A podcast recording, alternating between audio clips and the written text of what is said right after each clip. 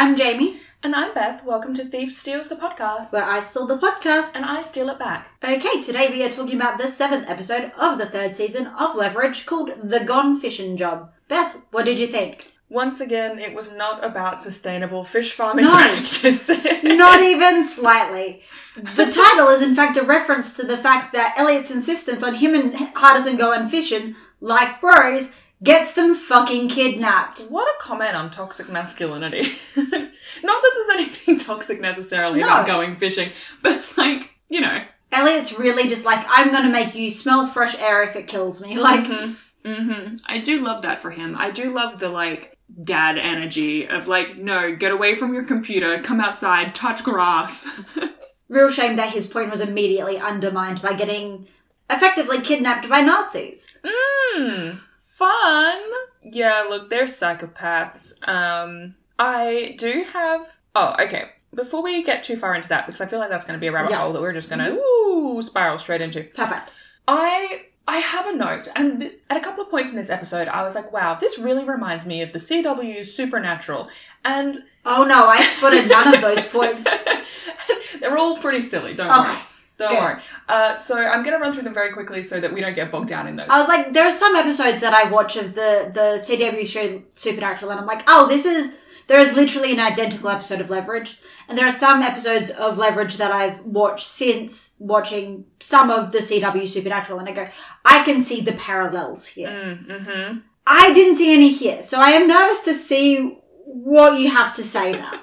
I mean, it's not like insane, but I just really love the moment we see Eliot doing his mental mind map of the routes that they've been kidnapped Yeah. and taken on. No, actually, I think I. It, are you thinking like Bender's coded? Yeah, yeah, yeah, yeah, It's Sam coded. And I was like, wow. In Supernatural, we just got to hear Sam tell us the information. In Leverage, we get to see Eliot actually doing it. I was like, wow, who's even wearing plaid? Yeah. I was like, damn, look at this boy go. Uh, and then the other thing that I wanted to talk about, we, I want to say, I reckon it was like Wendigo, right? Like it was mm. like really early on in Supernatural, and we were talking about how no fucking government worker, whether they be fake park rangers or fake IRS, is gonna be showing up to anyone's fucking door after 5 p.m.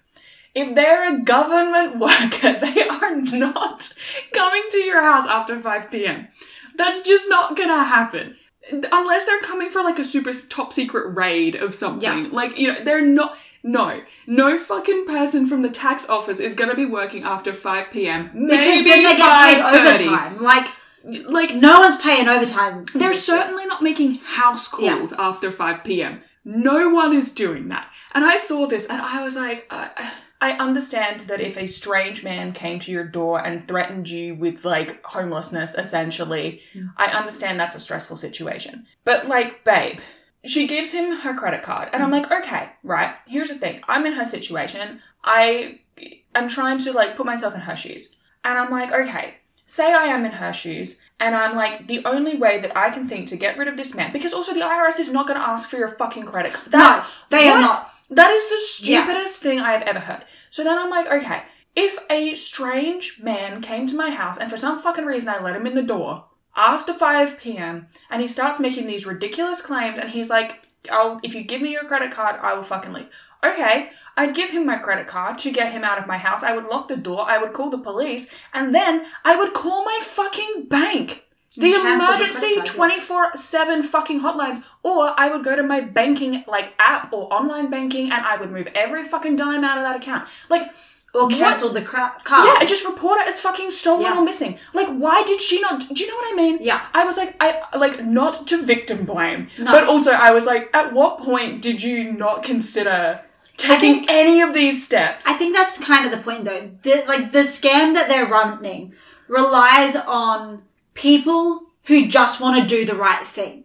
Like you know, like they just want to do the right thing, and they're not aware enough of the legal system or of the standard practices of these agencies to question the frankly unprofessional behavior. Because, like, here's the thing: whether it's a debt collection agency or the IRS or whatever, no actual legitimate debt collection agency is going to threaten that sort of violent, like, Yeah, genuinely. I like if that dude had been like, "Oh, I'll go and I'll bring the sheriff back," I would have been like, "Okay, do it." Okay, do it. Like, okay, especially Fucking when you have, especially when a, a sh- presumably she has actual documentation of the payment plan that she is currently on for her back taxes. Mm-hmm. Like here's like here's the other thing. It's not like she's been refusing to pay them for years. Mm-hmm. Like she is trying to do the right thing. She has a pre-negotiated agreement. They don't have a warrant out for her No. fucking arrest. Like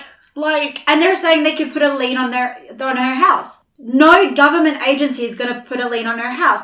But again, it's sort of that thing of they're relying on these victims not being aware of what their rights are and not being aware of what the actual process would look like if a government agency decided to do this. Because they're not going to put a lien on her house. They have no right to do that. Mm. And the fact that he straight up goes like, he's like, we're gonna put a lien on your house, and then immediately he's like, we have the right to do that. I'm like, wow, can you be any more transparent about the fact that you absolutely do not have the right to do that? Also, the fact that he's like, I'll bring the sheriff back and you'll get like kicked out tonight. That's not how that That's- fucking works. Here's the thing though, with a lien on your house, basically that just means you have to make the repayments or they'll take your house. They have to give you time to make the you repayments. don't just give It's them not- your keys. It There's just- a whole process for it, and like that's the thing. They are they're doing a massive dodgy, and we absolutely know why they're doing a massive dodgy. It's because the dude that's running this fucking shit is a bad dude, fucking shitty, straight up Nazi is the words that come to my brain. Yeah, look, I. Yeah. This episode is fucking buck wild. A lot happens. Oh, the one other thing Mm-hmm. that I was like, wow, supernatural coded. It's completely unintentional and it's not actu- actually a character thing at all. But the name that the evil guy uses to try and like trick Sophie into like like catching her out, Mm. and he says that the name of the person is Charlie Dean, and Yeah. I was like, aw, Charlie Dean. I was like, that's the best alias. I love that. Which also, I was like, oh, this is immediately obviously a trap. Like, Yeah. Charlie Dean either it doesn't exist or is dead. Like, Yeah. those are the two options. Like, And similar to Tara in the future job, Sophie sees immediately through it. Like, Mhm. like Sophie and Nate, like between the two of them, they work out, no, like they're dead. Because this is the same trick that the psychic Rand, Rand? Rand, yes, Dalton Rand, the psychic in uh, The the, Future future job in last season, this is the same trick he pulls, but in reverse. In that episode, he asks, oh, what does my mother have to say? And then the response, the correct response is, that's really hard for me to tell considering she's not fucking dead. Um, whereas this one, the answer is, oh, what a shame you hadn't heard that he'd passed away. yeah. Imagine if he hadn't. Like, imagine if the dude was just kicking, like alive and kicking, and he was genuinely asking. And Sophie's like, didn't you hear he died? Can you imagine, like, the trauma that you're Yeah. putting this person through? I do have a question for you. Mhm. At the very top of the episode, Mhm. Parker is like maliciously gutting a pinata. Yeah. Not quite as maliciously as Eliot, who Yeah. rips its head off. And she makes a whole point of like finding like the last green like lolly or whatever the fuck it Mm. is that she's trying to get. And I was like, surely this pinata is gonna be relevant. Surely this is gonna like and they even talk about the pinata, like they even put it in the fucking text dialogue. Yeah. I was like, they're really drawing attention to this fucking pinata. And then I'm like, it just they don't like does Yeah. it come back? It's like, is this a thing? Like, does Parker have some innate love of pinata destroying that we get to learn about? Like, is this like a fucking foreshadowing thing? Like, because she mentions buying multiple pinatas, Yeah. and I'm like, does she not really like? I think the point is just that she loves pinatas. I don't think we ever get another mention of pinata, but the fact that she's going through and specifically finding the green candy is significant Okay, because we do get canonical confirmation that green is her favorite color. That's really cute and all, but the pinata thing then confuses me greatly. I think it's just to like demonstrate that Nate is pushing them quite significantly. Um, and we do get also the text dialogue of why can't we take a few days off between Yeah. jobs? And like Eliot's clearly pissy because he's clearly Injured. injured in some way, and they're immediately pushing him into Mm-hmm. A new like a new job, which is why he immediately volunteers himself and Hardison for the bank so that he can go fishing with his Mhm. buddy bro. Okay, I have two follow up points to this. Mm-hmm. Number one, is that why your favorite color is green, or are No. you just really Parker coded? So my favorite my favorite color is green is because my sister's favorite color was green, and I wanted everything to be like her.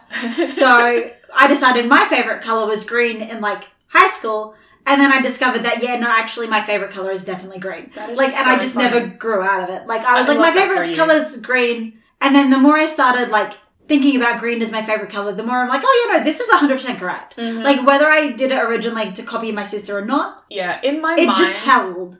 in my mind, the color green is intrinsically linked to both you and Naomi, but it's very different types of Yeah. green. You are specifically like emerald green. Yeah. Emerald Naomi green, is vibrant green. specifically like Sage green. sage green. Yeah. I'm like, if I ever see those colors, I'm like Naomi or Jamie. Like that's it. That's it. And if I see olive green, I'm like clothing for me. Here is my other my other point. I if the pinata is not actually Mhm. relevant, I do actually dislike it. And my reasoning for this is that Parker is such a, for lack of a better word, quirky character, mm-hmm. right? But she is inherently quirky. Like, and it is written into her in such a sort of delicate way. Like, she'll she'll say out of pocket things and stuff, and like it comes, it kind of comes into her autistic coding, right? Like, She's quirky in consistent characterization. yeah, exactly. It's not just like, oh, we're just going to have her say this random thing for funsies. Like, for me, just because it's Yeah. you know all of it does tie into a greater consistent characterization that they've pretty consistently kept up yeah from the pilot. Exactly. Giving her a giant, brightly colored pinata to like destroy quite pointedly and like I for me it feels like they're just trying to be like, oh haha, look at Parker, she's so weird and quirky and I'm like, it's unnecessary. See, you know because I, I mean? I personally I- don't read it like that. I can certainly see how that could be your reading. Personally, I've read it as like this is sort of Parker trying to enjoy the childhood that she never got. I mean Because that yeah, but does in tie what in- context? In the context of a business meeting that they're currently having? in the context of she's always going to seek out the things that she sort of associates with childhood, but the childhood that she never got to have. So, like, of course, when they're like they they said they're in Juarez, like, of course, when she's in Juarez, where there are pinatas readily available, she's going to get some pinatas. Like, she And I, like I, it's like a special treat to herself. Like, she is Here's the thing: if we had seen her buy the pinata, Yeah. and then later in the episode she's sitting on the couch or whatever, pulling, sure, and I would fully actually love that. But the fact that we get no lead up context, we get no follow up context, we just have a single isolated scene mm. where she is for some unknown reason pulling apart a pinata. I'm like, okay, but you like you've done that just for like the cheap haha mm. value of Parker has a pinata, and Yeah. I personally think that it's. no, that's fair I think that it detracts from her character because I feel like they're just being like, oh yeah, that's just Parker. She's just weird. oh yeah, Do you know what I mean? And I'm Fair like, enough. no, like everything she does makes sense. Like what you just explained makes sense, but they don't actually show us that. Yeah. We're filling that in in the negative space. Like I think that it just does a disservice to the character to have her just doing something that seems like wildly inappropriate and weird without showing like Yeah. any context surrounding it. Do you know what I mean? Yeah, no, that's absolutely like I can certainly see. Again, personally, I don't agree, but that like I, I feel like I know where you're coming from now. You're not saying oh it's out of character for Parker to have a No. I don't think it's You're out of saying I think I think it's it a looks- cheap. It's a cheap ploy to get some like oh ha ha she's quirky value out of it. Yeah, exactly. Which I don't know. I feel like the fact that we see her like gravitate towards like brightly colored cereals and that sort of stuff just sort of makes it a bit more in character for me. But I mean, I'm not saying the pinata Yeah. is out of character. I'm just saying the scene in isolation with no context yeah, is, I think it feels cheap. Okay. But also in saying that, like in this type of show where like everything is supposed to mean something Yeah. and like throwaway shit, like I was fully expecting the pinata to be relevant at some point, Yeah. and then the fact that it wasn't just, eh, Yeah. you know, Which is weird because yeah, normally literally everything you see in the first half of an episode of Leverage, normally Mm-hmm. everything comes back, including which I'm moving on now completely. Yeah, We're not going to mention that again, uh, otherwise we will spiral. Including the fucking cigarette. mm-hmm. Like Hardison asked for the, like he's like Geneva Convention, I require. Which I tried to Google, by the way, and apparently there are clauses about Yeah. cigarettes and like whether or not like Yeah. prisoners of war are entitled to them. I could not find the exact thing he was referencing, but they have included But it. also the other thing is like he is very clearly just basing it off of the knowledge that they know jack shit about the fucking Geneva Convention. Which is why I was curious because I was Yeah. like, is he fully bullshitting right now, or does this is this just some niche knowledge he has? with the Hardison, it could literally be either. exactly, and that's why I was like, I need to know the answer to this immediately. But no, so and like you know, so we get the cigarette, we get the offhanded shots of like the molasses and all that sort of stuff. You can put together where they're going with it. If you have the niche knowledge, yeah, yeah, if or, you have the niche knowledge, you can put it together. or you want to Google stuff Yeah. mid episode, yeah, Like you can. like all of all of the clues are there that something bigger is going on. Which does leave me to potentially one of my favorite lines in the episode, which is next time I steal you a train, get on it. he is so fucking pissed because also like the thing is the stealing of the train thing is one of the things that tipped the mark off yeah, that then put everyone else in greater danger. mm-hmm. Because it's because of all of this that you have Parker who's worrying and then they're like, oh, we should check in on the new girl.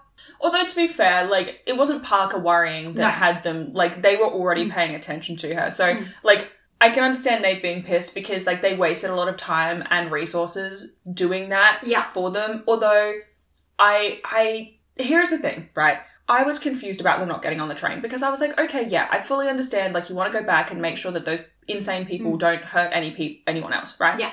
But I was also like, you can get on the train, get away, be de-handcuffed, and come back with like fucking rest of the backup, team, yeah. right? You know, or like call the actual authorities and tip them off. And like Hardison makes a point, like, you know, oh, we could call the FBI. I'm like, what about local law enforcement Mm. who will be way closer and could call in for backup? Like, you don't have to go to the feds for everything. I Like- think the point is though, with with a threat like this, where it's literally like a fertilizer bomb, perhaps the local law enforcement is not I mean, equipped or knowledgeable enough to deal with it, and they don't want to run the risk of like yeah, but they would have their own protocol. Like, if someone called in and was like, hey, like, we have reason to believe that there is like explosives on this premises or whatever. They're not just. I mean, they should. But then again, this just go always in there. this always does run the risk of them just straight up not believing them. Yeah, and I mean, like, look, obviously, I'm glad that the bad guys get you know Yeah. apprehended, but I, It does feel a little bit like they didn't think that decision through. mm, mm-hmm, But that's okay because they had a plan. That plan was CWA. Everyone knows that's the most clear cut, you know, decisive plan. mm-hmm. Nothing can ever go wrong with that. We do get the iconic line in this though of last time I did this, it was easier. And then Hardison goes, why? And he goes, because the other guy was dead. yeah. Iconic, hilarious. Did love that. I also loved the high five for morale. That is so funny. That will come back. High five for morale is, yes, it does come back. It is a very fun thing that does become reoccurring. Mm-hmm. I also like the first time that we see high five for morale. Eliot immediately grabs his hand and cuts it open. yeah, that's the part I love. Yeah, it's not just a high five for morale. Like it's, no, it's an inherent betrayal. exactly. Actually, I want to talk about Hardison and Eliot on the run. Mhm. First of all, I I'm confused just generally, Mm-hmm. but primarily by like they make a whole point of like rub this on you to like Yeah, you know hide your scent or whatever, and then Eliot's like, right now cut your palm open and put it on a tray. I'm like, surely opposite order. Like surely you you mark the thing and then you hide your scent and then you move, not hide your scent and then make your scent ten times stronger. I don't know what's happening there. Like I, I think obviously Eliot's meant to have experience with this. mm-hmm. Maybe it's to sort of like get the dogs to fixate on a specific point. It's like hide the scent. Then they have that one point like a little bit further because they do it sort of at the same time. Mm. Like they're hiding their scent as they leave a bit of the blood, Yeah. and then they Which is the part that confused Yeah. me because I was like, surely you would leave the blood, then cover your scent, and then move on because Yeah. Mm. then they don't know which direction you've gone, kind of thing. So, I mean, that was Yeah. confusing for me personally. Like, to be fair, I don't know anything about running for my life in the wilderness. You know, I don't have that innate knowledge, but yeah, for me, I was like, that seems like a weird order to do Mm-hmm. that in. Common sense would dictate the other way around. Don't get look. I just I relate so heavily to Hardison in this episode. Like there are so many moments in this episode where I'm like, yeah, I'm Hardison. Like the the line, I can fish in a grocery store. Uh, also, what's that smell? Fresh air. I don't like it. like literally, like Even all the way down to the fucking video game fishing at the end. Iconic, obsessed. I also love Eliot's bucket hat. Like he Forward thinking fashion man. Yeah. It just Hardison in this episode is like he has that line where he's like uh, Eliot's like, Are you scared? And he goes, Yep, I have fears and doubts and very serious regrets.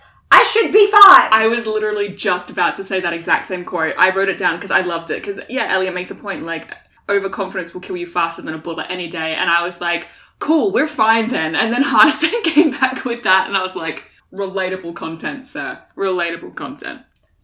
Oh, okay.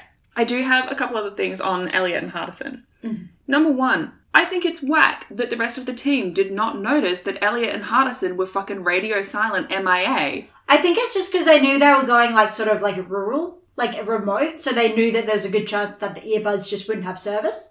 I mean, maybe, but like it seems weird that they wouldn't have at least tried to check in with them at some point. Like, Yeah. And, given and- that they're usually pretty ex- like consistently in contact with each other at all Yeah. times, it just seemed whack. I mean, I guess they are distracted, yeah. But still, I was like, damn, you think that they would have like. You think that they would have like check in points, like, hey, if we haven't checked in with you guys by this time or whatever, like, Maybe you know, touch like, base and just make sure that we're especially given that they know they're going to be separated by quite significant distance Mm. and that they're going rurally and like bits and bobs like i feel like that would have just made sense from a like safety logistics standpoint to like have a set you know time frame where it's like you know it's like if you have a friend who's going on a date and you're like okay cool text me by 6 p.m to you know make, let me know that the person's not a murderer kind Mm. of thing or like text me a picture of their license plate like it's just it's just safety stuff Yeah. and it just yeah for me it's like I don't know. You guys have been so professional, and this is the thing. We know they're so good Mm-hmm. at, at this point. I mean, we've known they're this good since the fucking pilot, but like, it just seems like a very simple thing to overlook. at this point they're no longer just so good individually; they're so good as a team. yeah, and do you know what? It, funnily enough, it actually kind of links back into what we were just talking about. Eliot saying overconfidence will get you killed. Yeah. because I think it is actually they've gotten so comfortable Hmm. in their group and they trust each other to know what to do and to get Yeah. out of it so well that they have become a bit cocky and overconfident. And like, and because the thing is, normally something like this wouldn't take them by the surprise. But the issue is, Hardison couldn't do his normal research on this dude because this dude was barely online. So Hardison couldn't spot any of the warning signs Mm-hmm. Yeah. like he normally would to be able to give them a bit of a heads up. Yeah, Hardison couldn't tap the headset that Parker was using to know that the other people were also tapping the headset. Like, you know, Yeah. it becomes a problem. Oh, Parker deleting the medical debt. Yes. Motherfucking mood. That is, you know what that is? That's growth. Hmm. She she rings the first person and she's like, "Hi, I'm here to talk, like ask you about your debt with Amherst Oncology Center." First up, she can't even get it out. She's like, Yeah. "Oh, we lost connection. Better just fucking delete that." And then Mm-hmm. she realizes it's almost all primarily medical debt, and she's like, "I'm just gonna, Mm-hmm. you know." And she's like, "It's my first day. I gotta work." Yeah. And I just I love that because like you season one Parker would not have Thought to do it. thought to do it. Mm-hmm. Season one Parker would not have made that same decision. Season one Parker would not have even sort of like she just wouldn't have thought about it. Mm-hmm. Like, and it certainly wouldn't have been sort of the things that she cared about.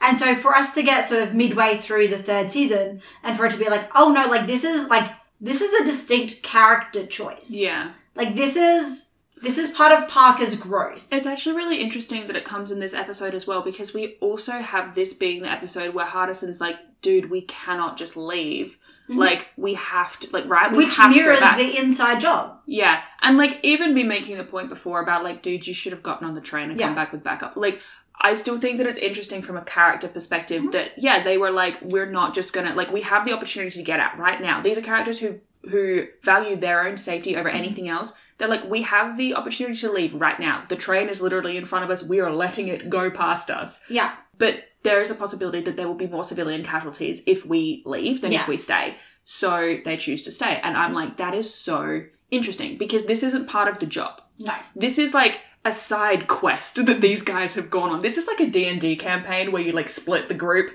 and like two people are having like literally fighting for their motherfucking lives and the rest of the party is just like drinking beer and like corporate off like like drinking and like Yeah. carrying on. Like Do you want to know what's really fucking hilarious about you comparing it to a D&D campaign? Mm. The new D&D movie has the tagline, sometimes you don't get heroes, you only have thieves.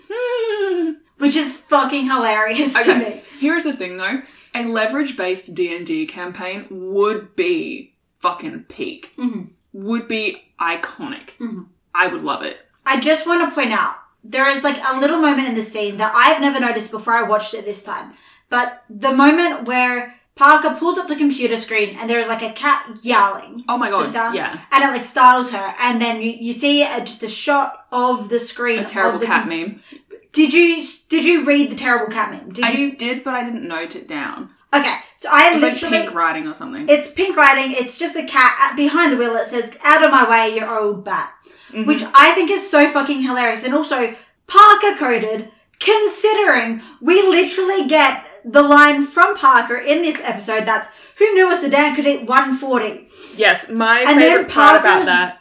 Like Sophie's like you're banned for, from driving. Yeah, my favorite part of the episode was Sophie revoking Parker's right to drive. I thought that was iconic. So I find it very fun that like that is very Parker coded. Like it is so Parker coded. It's very very fucking funny. Mm-hmm. Oh, I forgot my other thing that was supernatural coded. Okay, They pull the fire alarm. they did. Yes. Yeah. Yeah. Mhm. Mhm. Nothing more to say on No. that. I just think it's funny when they do things that happen in the CW supernatural. Mm. Though I don't think this is even the first time they pulled the fire alarm in this show. No, it's not. I just, I will always point it out. Very quickly, I've still got a few notes on Eliot and Hardison. okay.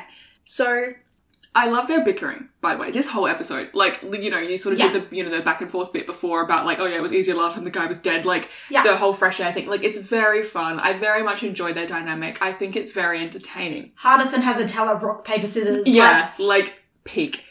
Actually, also supernatural coded. But what I wanted to talk about is again, while they're like being hunted by like the crazy people and the dogs and stuff, I'm like, they're yelling. I'm like, guys, shut up. Like you're being like They Oh, you think the dogs are gonna get your scent? They'll fucking hear you. The people will hear. Stop yelling. They guys. are kind of relying on the fact though that these dudes are very clearly not fucking trained at all. Like these dudes are fucking idiots. I mean, like I'm not trained either, but if I was trying to chase someone through abandoned woods and I can hear some random people's yelling, I would probably head in that direction. Like, I don't think.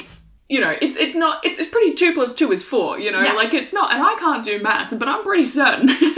you well, you couldn't work out that you were roughly 17 miles from the bank. Like no, I would I'd be like, I don't know, there are trees, Nate. What do you want from me? I, I do love the fact that Hardison's version of planning to get them out is like, oh, well, the van's old. Maybe we could bust the door open. I know. And And, what, like, just roll onto the road? and Eliot's like, I'm fucking counting, mate. Shut the fuck up. Like, I also want to very quickly just touch on Eliot being like, is this a black thing? Like, bro. And like, I'm glad that Hardison is like, yes, obviously. Who they're do you fucking think? racist. What the fuck? do- Yeah, who do you think they're gonna shoot first? Who do you think is more likely to die in this scenario? And I was like, yeah, actually tell him that. What the fuck? Mhm. I just thought it was a wild statement. And like, obviously they have Hardison immediately be like, yes, obviously that's a fucking problem. Like, are Yeah. you stupid? But I'm also like, wild that Eliot said it at all. Mhm. Like, it just felt so out of pocket. Mhm. Like, his whole purpose as a character within like the narrative is to know about the safety of his crew. Yes. This is a component Yeah. about the sa- like he should be so aware of this. This should have been one of the first things he thought of. Yes. Given the context of the situation they're in, given the nature of the people that they are being held captive by. Yeah. This is not a thing he should be questioning right now. Also, this is not the first time that, you know, the discussion of Hardison's race has been a factor in his safety. yeah. Because we literally have the three days of the hunter job Mhm. where it's made very clear that just by being a black man, Hardison is in more danger Than anyone else. than anyone else. Yeah. And it's like, my dude.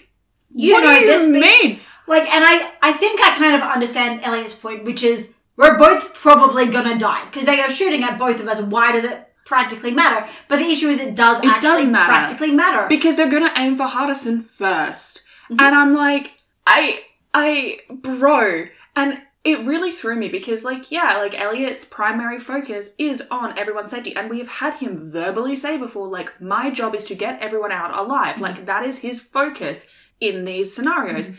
And I'm like, dude, like, in this particular instance, this is actually so relevant, mm. and I it surprised me that it came From like. Eliot. Like, Well, the fact that it like, it came up Yeah. at all as like a disagreement. yeah, like I was And like, like, the other thing is, it's not just that like Hardison is a man of color. It is also that he is significantly less trained than Eliot, yeah, which means Eliot is more likely to have the skills to get himself out of the situation. Mm-hmm. It's not only that you know Hardison is black. It's he's black and he's also not a fucking wild like wilderness warrior. Like yeah, he's not equipped for this situation. he's not physically, emotionally, or mentally equipped for this situation. he's at a major disadvantage Mm-hmm. in so many Yes. facets. And yeah, anyway, it it just baffled me that Mm-hmm. that was something that Eliot said out of his mouth, like, and a point that they made Art- Hardison argue. Mm. I was like, really?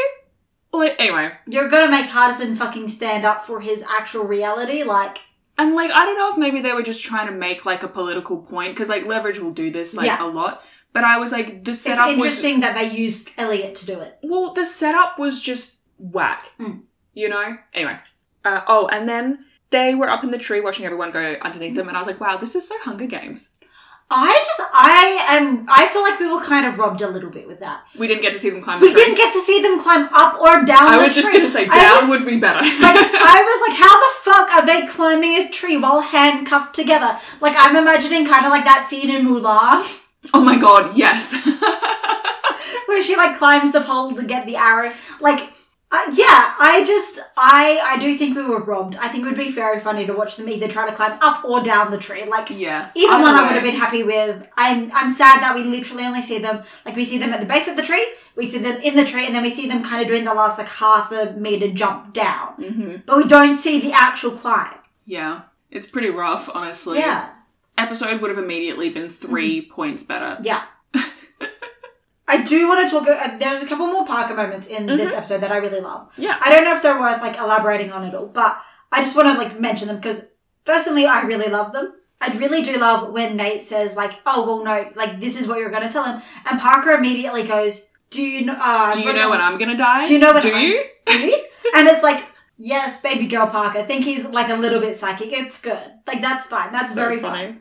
You also get her when they're doing the Mazdot special, um, and she goes, "Rocks, rocks on the track, yeah!" And her Oh fucking voice, Who does she sound like? Because it was driving me mental. I know exactly who she sounds like. I can see her face. I literally cannot figure it out, but I wrote down the note. We got rocks on the track, big rocks, and I put, why does she sound exactly like dot dot dot dot dot? Because I was like, she sounds exactly like someone. Who the fuck is it? And I just could not figure it out. I have a feeling that maybe it's like a cartoon character, like maybe a voice actor rather than like a person person, but like, I don't know, man. If anyone who's listening has any idea who the fuck she sounds like, please God tell us, because it's gonna plague me for the rest of my life. But no, so yeah, so her rocks on the tracks, I think is fucking iconic, and I love it so much. It is a voice and a half. Oh, I also just want to point out how insanely fit Parker is. Like when she's doing the fucking spin class or whatever Oh to my God. scare everyone off, and I'm like, Dude, the sexual tension between her and that one other lady left on the bike. Oh my god. Oh my god. But like, also, I don't think that would work. Like, I don't think that that would work as a ploy to like get the people out of the gym. I was like, of everything they've ever done to clear an area, I think this is the least believable. Like, because I understand how, like, maybe you would have the people in the spin class, like, want to leave. But I was like, what about the rest of the fucking gym? I think like most of the, the like I think the gym itself was pretty empty. Um, the idea was to clear out sort of like the spin class. Mm. Because then like the gym looks a hell of a lot more empty if the spin class is empty especially when like he knew that like the spin class is normally like it looks like it's a decently popular class Yeah. so for people not to show up to the spin class There's got to be a good reason. there's got to be a reason which is like the ploy and then you add onto it like angry boss yeah. um and so it sort of Like, I understand Yeah. the concept. I just was like, I don't know if that would work. I Mm. like, I think if anything, the people in the class might just not go as fast as Parker. like they would probably just slow down a little Just bit. like half-ass it. yeah, Instead of giving up Or just like instead of going at Parker's max, go at their Yeah. max. Like, But Parker's like, she is fucking going. mhm, and she's not breaking a fucking sweat. You cut to all these other people, and they're soaked, and she's just like la la la, crazy. She's so yeah, which I think is really fun because yeah, we talk a little bit in the like the season finale of last season about how Parker like Parker is hella strong and Parker Mhm. is hella fit, and you just sort of forget it because like a lot of her strength is like really lean, and a lot of her strength is really like sort of flexible and that sort of stuff. Mm-hmm. But like you know, Parker is insanely fit. Oh Like yeah, and I love that for her. Also, I loved the moment when she was like trying to find the like list of names or whatever, Yeah. and she's like, "If I was a top secret government document, where would I hide?" And I'm like obsessed with the concept of her trying to get into the mindset of the document itself and not the person hiding it. I think it also does that scene does really speak to like sort of Parker's mentality of like for her, it's easier to pretend to be a top secret government list than another person. Or like ascribing them equal like identity, And we also get Parker in this episode going, I love collecting money, which just which is hilarious because she does, but like, Like- not in this context. Yeah. Like, like it's true, but it's also a lie. Like it's Yeah. it's such a fun like the words on paper, the words on paper are true, but the words on paper in this context are a lie. Like, Mhm. oh, we also get her sort of sn- snooping around like his little, which by the way, he has a secret room hidden behind a bookcase. Like love that. fucking goals. yeah, like hate him, love that. Yeah. And so she's like, she's like, and she's like, we've got guns and flags. That doesn't seem like a giant red flag at all. Red flag. Look, could have been worse. They could have been Confederate. They could have been. I mean, to be well, fair, to be fair, I don't know if that's worse. they're only half a step away from being Confederate. Like, they're, Mm, they're awfully close. mm. I have a question about the bank. Actually, mm-hmm. like this is a massive sidestep. Sorry, but No, that's okay. I do just, while, while I'm, I've got one final thing on my I Oh, Love apologies. Parker list. Yes. which is at the end when they're standing there and the, the bad guys are getting taken away by the actual police and Sophie and Parker are pretending to be, be the police. Parker just fucking whacks Sophie. I know, I love it. It's great. And like you can tell that she's doing it because she's like seen other people do it and it's like Yeah. a camaraderie, like she's imitating people, but she's like actually hit Sophie instead of Yeah. just like a casual tap. and I love that like Sophie like looks at her and she like smiles because she's like, that hurt, but like I love what you're doing. Yeah. She like sees she's getting into character. she sees Parker committing to the character and she's like, I'm so fucking proud right now. Mm-hmm. Mm-hmm.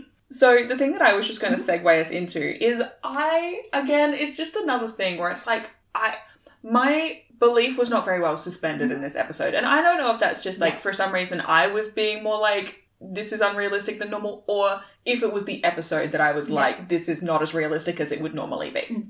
and obviously like it's dramatized for television, blah blah blah, but when he when Eliot and Hardison go to the bank and they ask for like a list of account names and holders and Mm. information and the guy goes okay and like no fucking follow-up questions does not require like any kind of fucking warrant or anything he's just like yeah okay i'll give you that because you're wearing a jacket i Well, they also show in the badge. I mean, yeah, for like literally half a second. Like, he doesn't ask for any other kind of verification. He doesn't ask for any formal documentation or anything. He's just like, sure, I'll give you a list of all of our fucking clients and their bank details.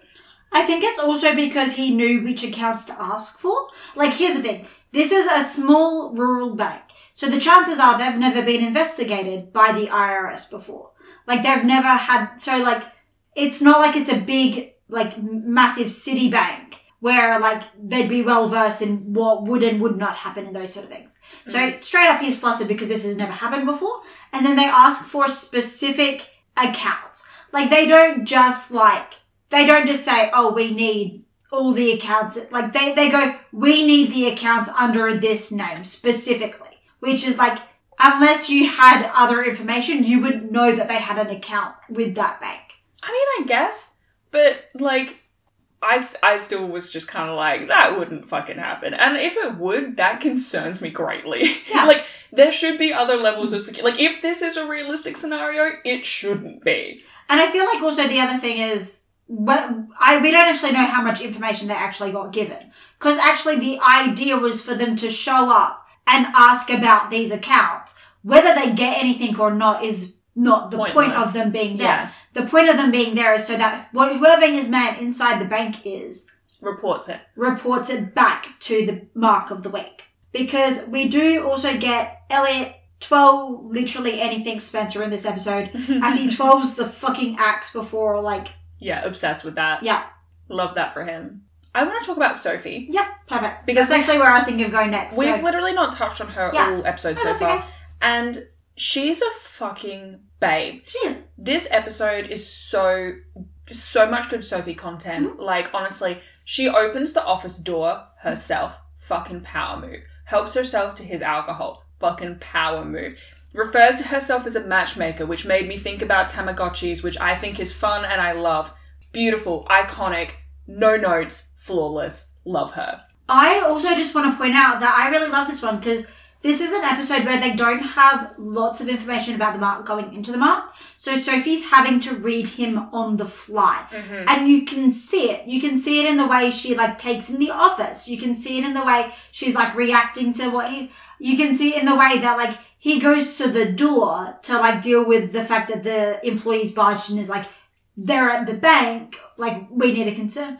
And she just like sits down on his couch, like Mm-hmm. Yeah, I love it. I love it. She exudes so much confidence, Mm. and it's excellent. It's exactly the same vibe as Tara stealing that one dude's sandwich Mm. and just starting eating it. Like she's like, I have so much power here. You like, what are you gonna do? Mm. Like, yeah, I'm gonna let myself into your office and help myself to your fucking drinks. What are you gonna do about Mm. it?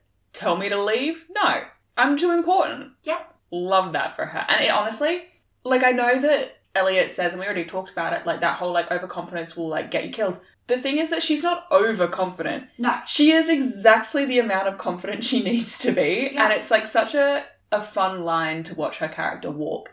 You know? But also it's really fun that line because overconfidence is what almost did get them killed. Yeah, which we Which like, we've already before, but touched like, on. yeah. But like I feel like it needs to be reiterated. Like Eliot's overconfidence that the bank would be a simple like simple in out and then they can go go throw a worm in the water. mm-hmm. Which interesting phrasing of that one. Uh, and we also do have Hardison's classic response of, "Do I look like someone who eats at a bait shop?" Which I love Hardison so much, um, and he really just exudes me energy in this episode. Uh, but yeah, like that's literally the entire thing, and so it's really interesting though as well because then later on with Sophie, when they've worked out like when you've got Parker and Nate who are sort of tackling getting Eliot and Hardison out of the dangerous situation, and then when you've got Sophie sort of doing the meeting with Mark alone, she is significantly less confident. mm-hmm. And you can see that. You can see that change in her character as she realizes, oh fuck, this is like, She's clearly distracted, and I think that part of that is not so much a loss of confidence, but like worry. yeah, And I think that that is what is seeping through because she's genuinely worried about Mm. Parker, sorry, not Parker, um, Eliot and Hardison, and like they don't know where they are. And I also think that Sophie is so intimately aware of the fact that like if they get kidnapped, they're fucked because of the whole the Iceman job. Like Yeah. she like they're hopeless. Yeah. Like sh- they don't, and they don't have her to swoop in and save the day because she has to stay with the Mark because Nate already can't be with the Mark because Yeah. he's trying to fix this problem. So I think that it was a really interesting way to sort of have them split up in a way. Like they're all still connected primarily because of the comms, but even then the comms fail, which we've never really had before. Like yeah, previously, if the comms aren't working, it's because they've been like hacked by like they've someone else has specifically fucked the frequency, or like Normally someone's someone, taken like- one out, Yeah. or like when Nate was in prison, obviously he couldn't have one until they got one to him. Like all these things. But like this is the first time where like all of them had them. No one was purposely fucking with them. It was just circumstantial yeah, that they weren't going to work. And so like they were not only geographically split up, but like they were unable to communicate mm. in the way they normally can through no outside interference, just by circumstance. You said earlier that they didn't touch base with them. And I think actually, thinking back on the episode, I think it's meant to be implied that they did touch base. I think they touched base as they were like, Leaving the bank. yeah, the bank, they, they were basically like, the bank's all sorted, we're going to go fishing now, essentially. Mm. And then they lost reception as they were getting kidnapped, sort of thing. Yeah, I mean, I guess so, but Yeah. also you would like they get kidnapped literally seconds after Yeah. having the conversation. Like you would think that the, others others would would still be listening through yeah. the comms. Here's here's actually a question about the comms that like has always kind of bothered me, but like It's never been relevant enough to ask. yeah, which is like they don't ch- like it's not like a walkie-talkie or something where you press a button when you want Yeah. to talk and that is when your voice travels. Mm. They just talk normally into like at, when they're talking to the comms versus when Yeah. they're talking to other people. So like does everyone just constantly hear every single conversation that is happening for all five? Because that would be impossible. So normally, normally To discern. uh, Hardison is monitoring all the comms, so he can Mm. hear everything. But they can turn them on and off. Like Yeah, but you can't like swap between individuals, right? Like, so if Nate has his comms on Yeah. and in, he can hear every single conversation that is happening between. But you can essentially mute your own com. Like if you don't want them to hear what you're talking about, you can mute your own com so that you can still hear everybody else, Mm, but you can't like but they can't hear you. okay, because that was So- the, I don't know if it's just like never been explicitly pointed out. I just don't think it's ever been missed it. Yeah. I think it's just never been relevant, so they haven't like pointed it out. Because my whole thing was like they would be able to hear the entire scenario Yeah. that's happening, even without Eliot or Hardison mm-hmm. specifically being like, "Hey guys, we're getting kidnapped." Like they would be able to hear the Yeah. people being like, "Hands up!" Like we're gonna fucking kill you, you Yeah. know? Because we know that at that point, like in the car park, they still have reception. So maybe maybe what it's meant to imply is that like you know they had the conversation, they checked in, and then they were going fishing, so they'd like muted them or something. I don't know, man. I But just- even that seems weird. I don't know. I don't know why. Like Eliot was like, "Let's go fishing while we're doing this massively important fucking job." Like yeah, I think again, overconfidence will kill you. Yeah. Like I also think it's interesting, and one of the things that I found with Leverage is that they don't do a lot of self reflection, which seems wild because you like it's Nate's whole fucking arc and Sophie's whole fucking arc. But I swear to God, Eliot, Hardison, and Parker, like they have all these like emotions, like again with like Hardison being fucked off with Nate at the end of last season, and they just never fucking address it properly. yeah, like they address it, but it's sort of in a half-hearted, Yeah. throwaway sort of way. Exactly, and like Eliot in this episode doing his whole bit about overconfidence will get you killed. That would have been a perfect opportunity for him to be like, I should have known better than to Yeah. fucking half-ass this con. I should have. We should have waited like Yeah. until we knew everyone was in the clear. We should have waited until you know. We should have done our bit at the bank and then just hang out for a couple of days after the mark had been taken down. Yeah, exactly. Like, what if they had found out that something had gone horribly wrong and someone had been hurt or killed or And they been were out arrested fishing and and they were out fishing and they could have helped? Like, it's a terrible tactical move, which again feels weird for Eliot, whose whole thing is about the safety of the crypt. Like, Yeah. I don't know. I didn't realize as I was watching it. Like, I would. It's a bit of a spoiler for like my rating. Like when I was watching this episode, I was like, yeah, it's like fine. Yeah. Like it's fine. It- It's an episode of Leverage. It's fine. but like, the more I think about the characterization of Eliot and the choices he was making, and like some of the rest of this episode, the more I'm annoyed. Which is weird considering some of this, like some of this episode, there is peak Eliot characterization. Yeah. Like, yeah, of course he knows how to run from a whole bunch of guys with the guns. Yeah, of course he knows exactly how to count how far he's gone when he's kidnapped. Mm-hmm. Like, all of the skills that they've given him in this episode seem really, really like on the money on mark. They make so much sense. Yeah. And then just like other things about like his attitude and that it's like, oh well, why would Eliot volunteer to go fishing instead of actually doing his fucking job?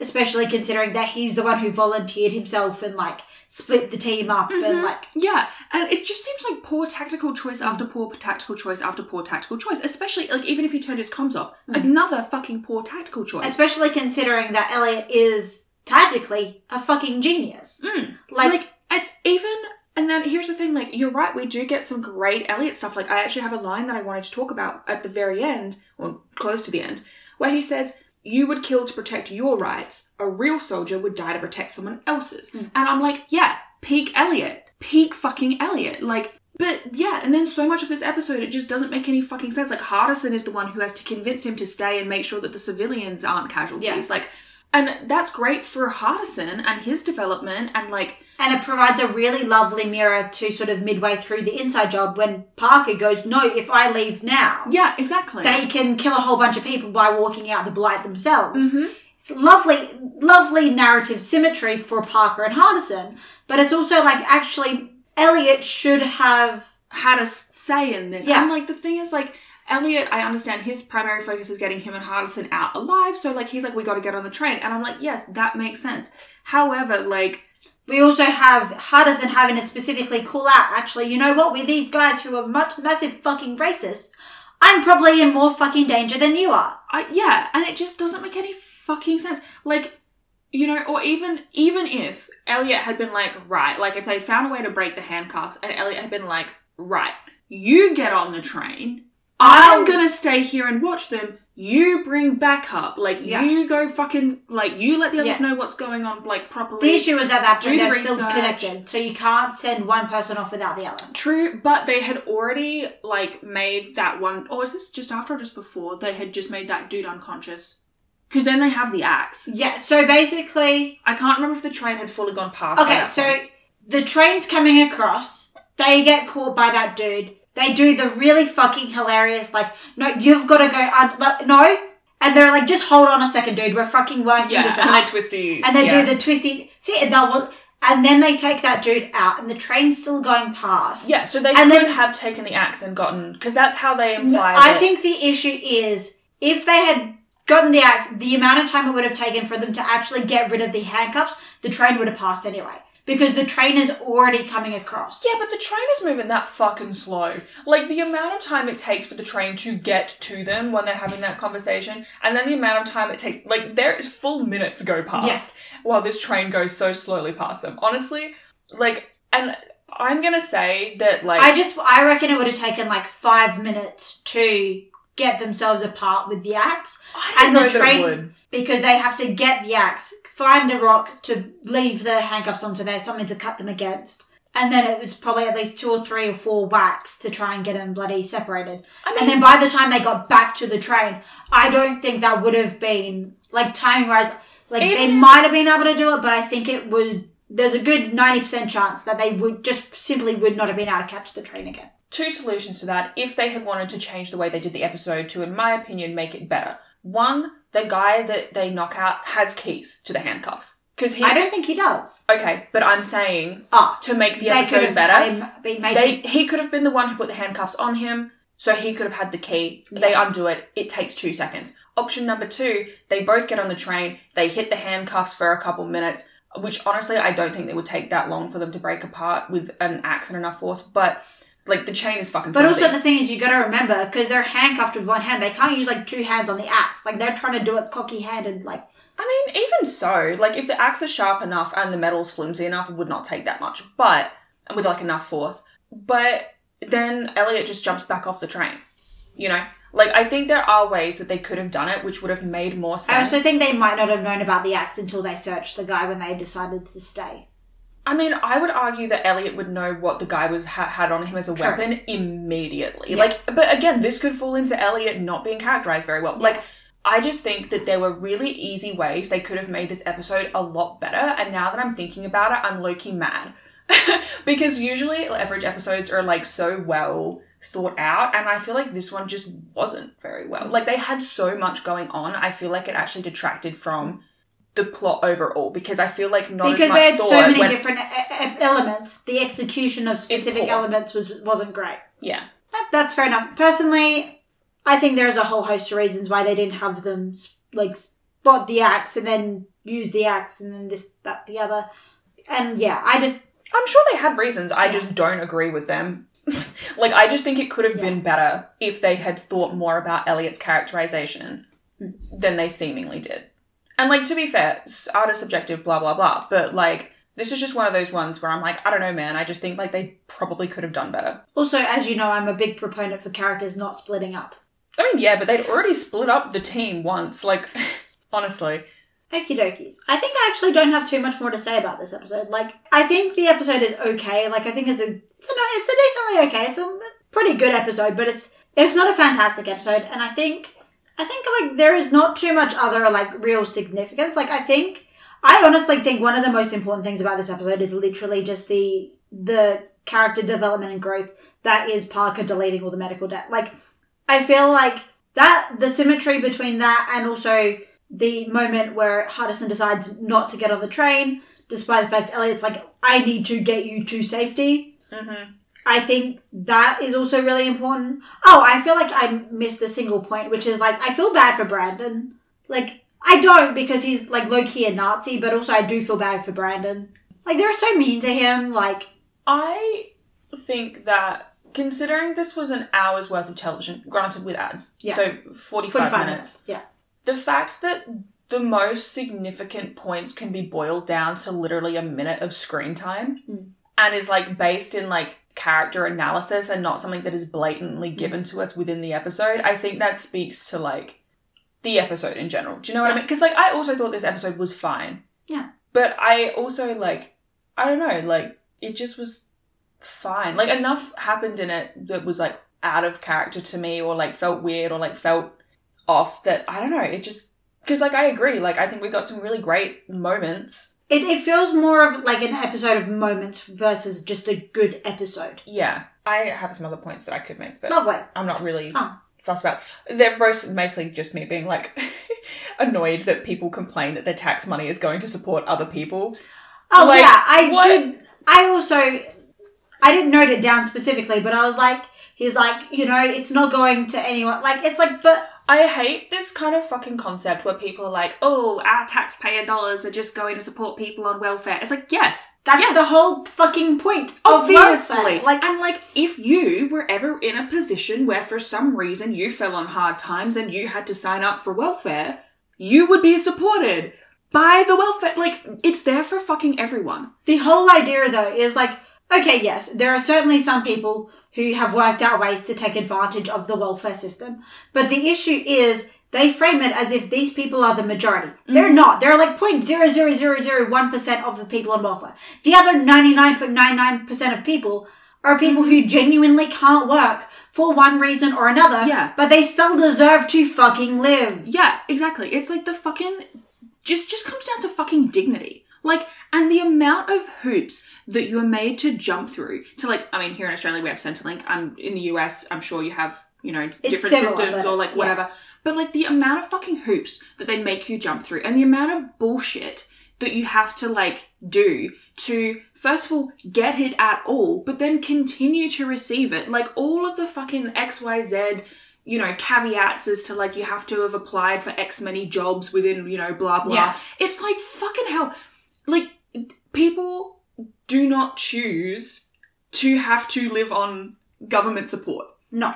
because it's fucking hard. And even once you're on it, like people have this fucking mentality that it's some cushy lifestyle. It is not enough money. No. It is not. It is barely, barely money for rent. It is Like- enough money to theoretically survive if you are spending the bare minimum money on literally everything, Yeah. including rent and food, and that's it. Like there is like food is like, oh, I will buy two dollar instant noodles. yeah, Like I will buy a thirty cent apple. Like you're not buying nice food. You are not mm. buying nutritiously like dense food. You are buying the cheapest possible shit because you have to. Like, oh man, it. I get really pissy about people being like, oh my my hard earned dollars are going towards these people who don't do anything. It's like, you. What, what, Get fucked. And like, and like the other thing is like large, especially people who are on like disability pensions and that. No one is really choosing to go on it. Like I, the the amount of people who are choosing to go on a disability pension versus working when they're actually able to work Mm-hmm. is absolutely fucking minuscule. And it's also the matter of, like, again, coming to dignity, having to go to a person and prove your disability. Like, what? What? Like, if you think about it for more than like 10 minutes, like, it is not even that long, honestly. It's like, it's so fucked. And, like, obviously, we have to have systems for this. We have to have systems for this because we just have to. And uh, obviously, like, it's, it's shit and they could make it better, but at least we have it, I guess. You know, like they should do things to improve it. But same goes for any social service. Like mm-hmm. same goes for Medicare or Obamacare or whatever, you know, your country's like with the NHS, like whatever equivalent you have. Like there are always improvements that could be made. 100%. You know, like we have HECS Hexstat here for like tertiary and university, like Yeah. we could have free university. We Like could. it could always be better. But it's like it's it's kind of like steps. It's like okay, gold tier, free university for everyone. Mm-hmm. Second tier, HECS Hexstat, which is essentially state sponsored funding for schools that you only have to repay when you make a certain amount of money, and also there is no interest on it. Mm-hmm. And then you have a bottom of the barrel tier, which is like whatever the fuck America has going on, where you end up with like forty thousand dollars worth of student debt that in like accrues interest at a frankly alarming rate, and most people can never afford to fully pay off. Yeah. Like it's like okay, yeah, our like state sponsored debt is better, Still debt. But it's still debt. Like yeah. It's it's just I think that it's just an apt opportunity to remind people that you are way, way, way closer to poverty. to than you are. poverty than you are to like Bezos. Yeah. Like seriously, like if you're gonna complain about your tax dollars being used to finance things like public healthcare schemes and Centrelink and like these are services that there is such a high possibility that you will need at some point All in you your need life. is to be in a significant workplace accident and unable to work, and you will need to claim disability. Honestly, Like- not even not even that. It could be that you have a you could have a, a parent or relative or friend who has that accident and then you become a carer for that person Yeah. and then you like so many things could happen and all it takes is one instant. All it takes is 30 fucking seconds and you will be so reliant on these services. So like I just get so pissy when people are like, "Oh, my taxpayer dollars are going to them." Meh, meh, meh." Like fucking this is why we have taxes. This is why we we have these social structures to support people who need it. Get mad about mega corporations being given tax breaks. And they always get pissy about like, oh, how dare my tax dollars go to support people who need it, and oh, why are my tax dollars going to support a fucking forty billion dollar stadium getting built? Yeah. Like Like, like which one is actually more necessary? Like, Yeah, and like, you know, the economy, yeah, yeah, yeah. But like, honestly, like, if you're gonna be mad about taxes, get mad at the fact that the richest people pay fucking nothing comparatively to Yeah. the poorest. Mhm. Like, get mad about that. But don't get mad that your taxes are being put to good use. No. Like, what? Okay, Anyway, we need to get off this. Yeah, otherwise we will spiral. Did you have any other points that you would like to make today? Because I am No. tapped out. All right, lovely. Well, thank you so much for listening to us. That leaves us with a few questions at the end of the episode. Beth, what would you rate today's episode of Leverage, The Gone Fishing Job? I don't want to offend you, but I am gonna give it a low score. How low? I look. I was gonna give That's- it. A, I was gonna give it a three. Yep. On initial watch, I was gonna give it a three. Yeah. On reflection and discussion, I I'm too mad. Mhm. I think I'm gonna give it a two point five. Okay, no, Which- that's fair. Here's the thing: if you had given it a 1.5 or a 2, Mm. I probably would have been mad. But I understand fully a 2.5 given the discussion that we've had. Yeah. Because it's definitely like one of those episodes where I think we had one with Supernatural in 413 where I was like, Mhm. on watching the episode, I wasn't that mad. And then we talked about it. yeah, and it's And I was like, I am fucking pissy now, so I'm going to dock points. yeah, and it's it's not even just like I'm not trying to be petty. No. And like, look, if this is like someone's all time favorite episode, like no fucking shade. Like media is want to be subjective. clear, it's not a bad episode. It's just there are certainly some shortcomings that damage the watch experience for us. I just think that there are such tiny things that could have been done that would have made this episode so much more Yeah. enjoyable and would have done a better job of suspending my disbel like suspending my Yeah. belief than what they chose to do. And that's really frustrating. And I think the reason that it is particularly frustrating is because I have learned to have a certain standard for leverage Yes. when they don't meet the standard that they have set, it's frustrating because I know how good it can be. So when it's not that good, I'm like, I know you can do better. Mm. I know you can do better. And so I am more inclined to give them a lower score because they've raised the bar themselves. They've set their own standard and now they're like they're ducking under the bar. It's like Yeah. you but you set the bar. Mhm. If you weren't planning on clearing the bar, why did you set it at that height? Yeah, like if I'm comparing this episode to the very first episode, the pilot, this episode knocks the pilot, like I would Yeah. say, out of the park because I think with only those two episodes context, I didn't really like the pilot very much. Yeah. I didn't enjoy it. I thought it was whack. But comparatively, like this episode to everything else I've seen beyond the pilot Yeah. is just like they at this point in the series they have set a standard, they've set a precedent. And so now when they don't meet it, I'm disappointed. Yeah. And especially when it comes down to characterization stuff, because that is, you know, something that I personally really love. And so, you know, caveat, caveat, subjective, blah blah blah, opinions, but that's that's mine. I'm gonna give it a two point five. Yep, that seems fair to me. And then, how do you think this episode ties into getting Moreau? No fucking idea, but I do think it does. Yeah. And I've been listening back to some of the edits for earlier in this season, and it's wild because I have forgotten so much of what I said. Yeah. But I genuinely think that, like, I basically was like, I'm going to play for odds. You told me that not every episode links to Moreau, but I'm like, well, if I just assume every episode does, then I'm not going to miss one. so I, like, but genuinely, this one, I was like, this has to link to Moreau. Like, this case kind of comes out of fucking nowhere. Like, Yeah. they clearly have also like gone on it immediately like you know we had eliot Yeah. being like we need to take a break and nate being like no no we have to do this like it makes me wonder if maybe there was like an off-screen tip from the italian you mm-hmm. know or maybe like i don't know she sent him a fucking note under the door or like a mysterious briefcase that seems to be like her kind of thing Yeah. but yeah i'm like no no this has got to be linked especially with the whole like weird anti-government militia uprising thing Yeah. like that feels culty and i just feel like maybe that's like my whole thing has been like i think there's some kind of like massive criminal underground ring Yeah. like a lot of the episodes this season and to be fair like just in general in the show are about money but particularly like hiding money money laundering Yeah. like all these things and so i think that this one definitely has to be t- like definitely has to be tied in somehow i don't know how but we actually also get the head like mark dude Yeah.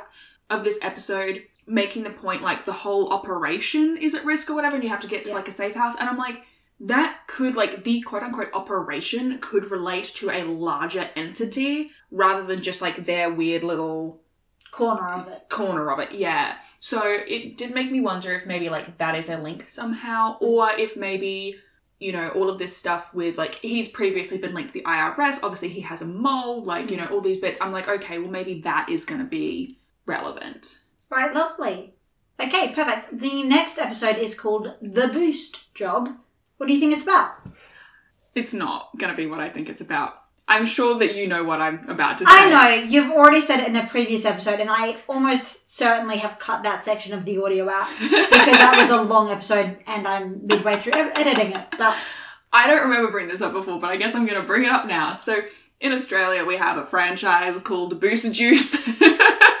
you've brought it up so I'm going to say that the episode is set in a Boost Juice. I just think it would be really fun hmm. to see Eliot have to do customer service. I would like to see Hardison like doing PR for Boost Juice, like I going to a board meeting with Sophie and like pitching the new flavors. You know, I would love to see Parker trying to use the blender. I just feel like we could get some passive aggressive banana like cutting. I think it would be very fun. Not quite sure what Nate would be doing in this. I feel like though Parker would get so much joy from operating a blender. I think I agree with you. Yeah. Yeah. But no, I can just see I can see the Eliot wearing the little bandana. He would be such a terrible boosty. I hate for- to break this to you, but you are completely wrong. Not, Oh. like I don't, not like I don't tell you, but No, no. I feel like this time it is clear that you are wrong. This one So- is just me building a fan fiction in Okay. my head. Um, okay, so for an actual guess, honestly, the word boost conjures two things for me. One, boost juice. Yeah. You know, props to their marketing team. But two, like a booster chair or like the concept of giving someone a Yeah. boost. Like whether that's like a boost in the terms of like Mario Kart or like a boost in terms of like a leg up kind of thing. But I don't really know how that could apply to a leverage Mm. plot. Like I'm not really sure how like either of those concepts would tie in to a con. Do you know what I mean? So like unless they are giving someone a boost like maybe maybe Sterling is back for the episode and they managed to like boost his career somehow like with Interpol like who fucking knows. I just yeah, I'm not I'm not sure. I'm not sure. I love the Boost Juice co-worker fan fiction that I've got in my head. Oh my god, I know who Nate is. Nate is the secret shopper. Nate is the secret shopper. Yeah. Anyway, um, but I've got no idea Okay. about right. an actual guess. No, that's that's absolutely okay. All right, lovely. Well, thank you so much for listening to our episode today. If you'd like to join us again next week for the boost job, we would be absolutely fucking honored. But if you do want to interact with us anywhere outside of these like hour long recordings that we release every week, you can find us on various social media platforms. whole bunch of links will be in the description, etc. Uh, feel free to talk to us about literally anything, but suggested topics of conversation include How freaking balls to the walls incredible Sophie was in this Mhm. episode. Her energy, fucking peak. Love that for her. Oh, are you are you are you an Eliot in this situation or a Hardison? Do you fucking love the outdoors or do you hate them? Tag Like- yourself. Tag yourself. Oh, okay. Genuine question. Would you eat food at a bait shop? Genuine question. Do you enjoy fishing? Yeah. Because I think people have very polarizing takes on this. I am scared of fishing. It's yeah, I look. Look, I've made a lot of jokes this episode about being Hardison coded, but I actually like fishing I I because have I have some really lovely memories of fishing with my dad as a child. So that is so dean coded of you. um I have a except for the one time that I went fishing with my dad in a fucking little dinghy and I caught the only fish that was big enough to fucking keep and then they used it in the crab trap and we didn't even catch any fucking crabs. Trauma dumping with Jamie. I'm scared of fishing because the one time that my parents took me fishing, I was a small child and I was standing on a rocky outcrop and I caught a fish, but the fish was stronger than tiny me and I nearly died.